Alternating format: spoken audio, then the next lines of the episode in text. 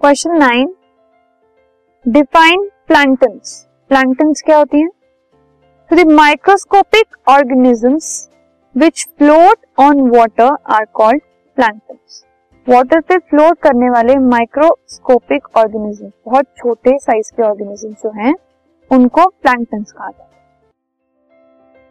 This podcast is brought you by hub hopper शिक्षा अभियान अगर आपको ये पॉडकास्ट पसंद आया तो प्लीज़ लाइक शेयर और सब्सक्राइब करें और वीडियो क्लासेस के लिए शिक्षा अभियान के यूट्यूब चैनल पर जाएँ।